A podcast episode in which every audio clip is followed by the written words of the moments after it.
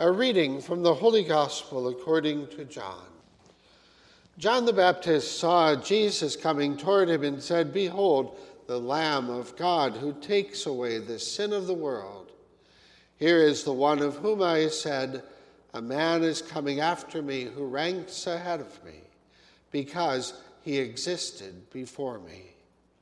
I did not know him, but the reason why I came, baptizing with water, was that he might be made known to Israel." John testified further, saying, "I saw the Spirit come down like a dove from heaven and remain upon him. I did not know him, but the one who sent me to baptize with water told me, 'On whomever you see the Spirit come down and remain, he is the one who will baptize with the Holy Spirit.' Now I have seen and testified that he is the Son of God." The Gospel of the Lord. Over the years, I have become something of an aficionado of outdoor signs. Not the normal kind that try to tell you something, but the kind of signs that tell a story all their own. Like the sign in the school zone in Lima, Ohio, where a road crew spelled school S-H-O-O-L. Or the Dairy Queen in Paducah, Kentucky, who had a sign that said, "Scream until Daddy stops the car."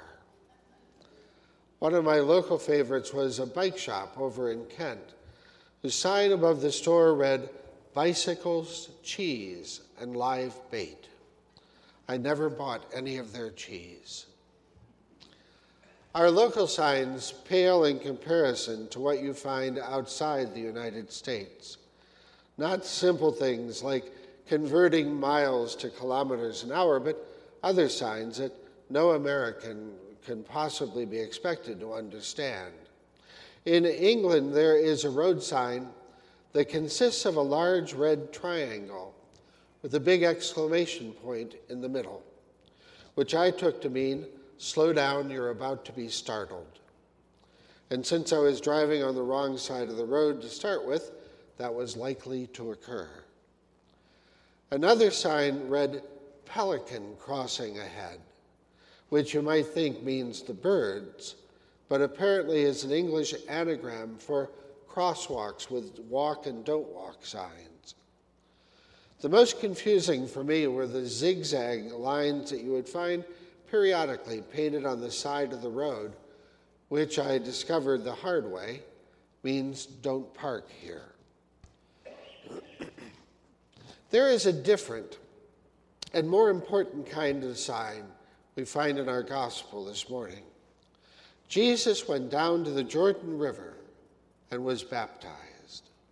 This wasn't the kind of baptism we do here on Sunday afternoons. It wasn't about cute babies or grandparents taking selfies. It was a more austere, symbolic event. Alcoholics Anonymous has helped hundreds of thousands of people since its founding a few miles from here in Akron in 1934. From the very beginning, at every AA meeting, there has been a ritual that everyone has to go through before they're allowed to speak.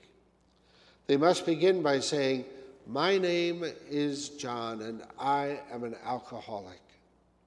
They can't skip it or shorten it, nor may they modify it to make themselves look better.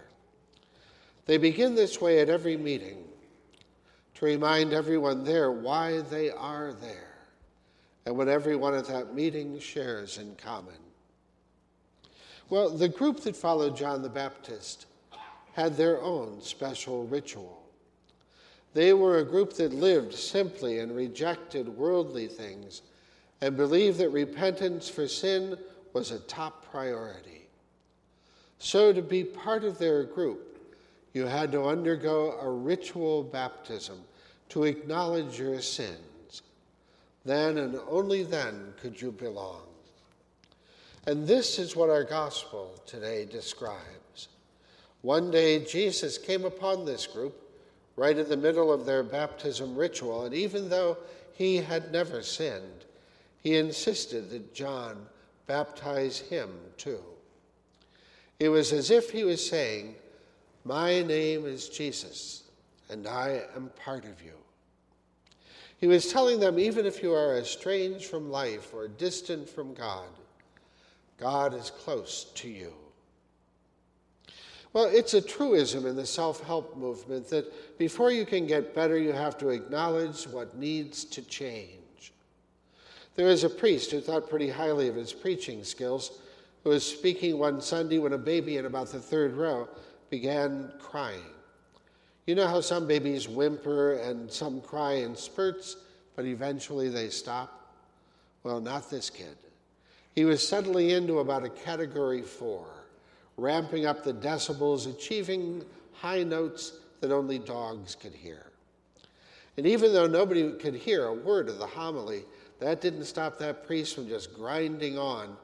And finally, the poor mother stood up to take the baby out, and the priest stopped for a moment, and he said, "That's all right, he isn't bothering me." And the mother said, "I know, but apparently you're bothering him." Before any of us can change, we have to recognize our need. And this is the problem often with spiritual change. Sometimes what holds us back from really living a deeper faith is that we are content with how we are. I'm okay as I am. And sometimes what holds us back is that we're not necessarily happy with ourselves, but the work of changing seems too hard.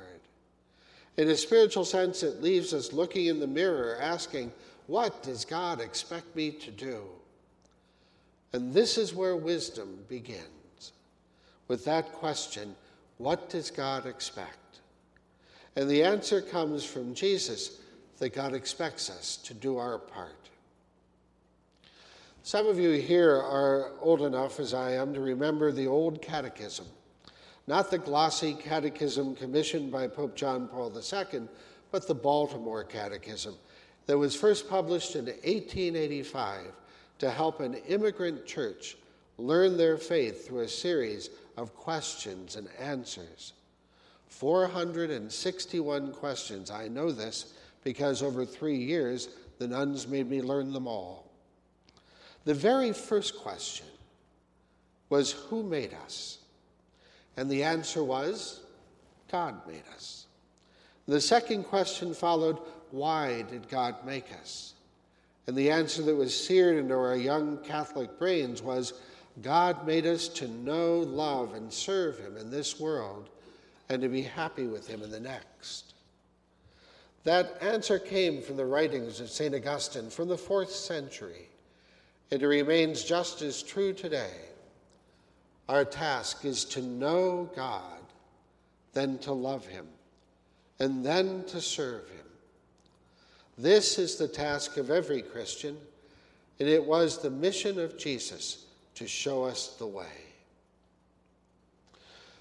On Monday, we commemorate Dr. Martin Luther King Jr., whose example and speeches still echo. They speak to the challenges of our age. No one had a stronger sense of the possibility that exists in each moment, even against seemingly impossible odds. One of his great moments came in 1963 at the Lincoln Memorial in Washington on the 100th anniversary of the Emancipation Proclamation. Dr. King told the crowd, "We have come to this hallowed spot to remind America of the fierce urgency of now. This is not the time to engage in the luxury of cooling off or to take the tranquilizing drug of gradualism. Now is the time to make real the promise of democracy." Well, in a spiritual sense, this is what the Lord invites us to today, to see the possibilities right now. One of the powerful beliefs of Christianity is that we believe that we can make a difference, that God's Spirit is still alive and active among us. We believe in his living presence because we believe in a living church. G.K. Chesterton once reflected on what that means. He said, "We admire certain figures like Plato or Shakespeare. Plato has told you a truth, But Plato is dead. Shakespeare has startled you with beautiful imagery, but Shakespeare will not startle you with any more. But imagine, he said, what it would be like to know that Plato might break out with an original lecture tomorrow, or that at any moment Shakespeare might shatter everything with a new poem. He said, those who believe in a living church are always expecting to meet Shakespeare for breakfast, to find the Lord in any moment, to experience a truth we have never seen before. This is what Jesus did when he stepped out of the Jordan River. He began an adventure that includes each one of us. He let us know that there is a life beyond the limits of sin and even beyond imagining. He told us of a kingdom that God had prepared for us all. And then he invited us to come, to join him on the way. Let us pray. Grant, Almighty God, that receiving the grace by which you bring us to new life, we may always glory in your gift, through Christ our Lord. Amen. The Lord be with you.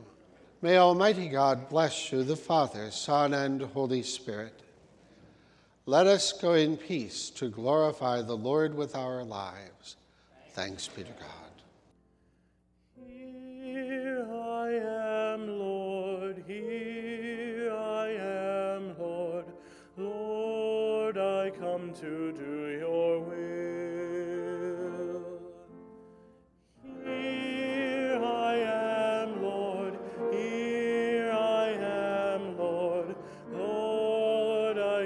To do your will.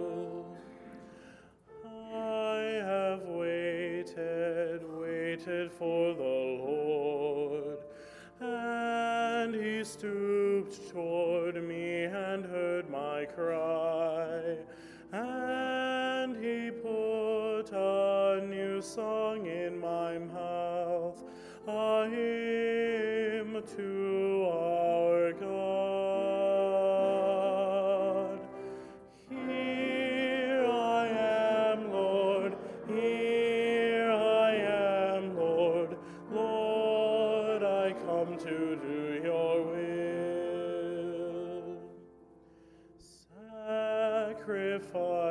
And offering you wish not, but ears open to all obedience you gave me. Holocaust or sin offerings you sought not. Then said I, behold, I come.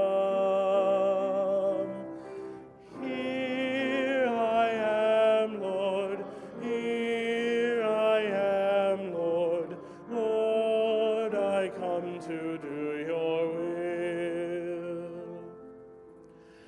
In the written scroll it is prescribed for me to do your will, O my God is my delight, and your law is within my heart.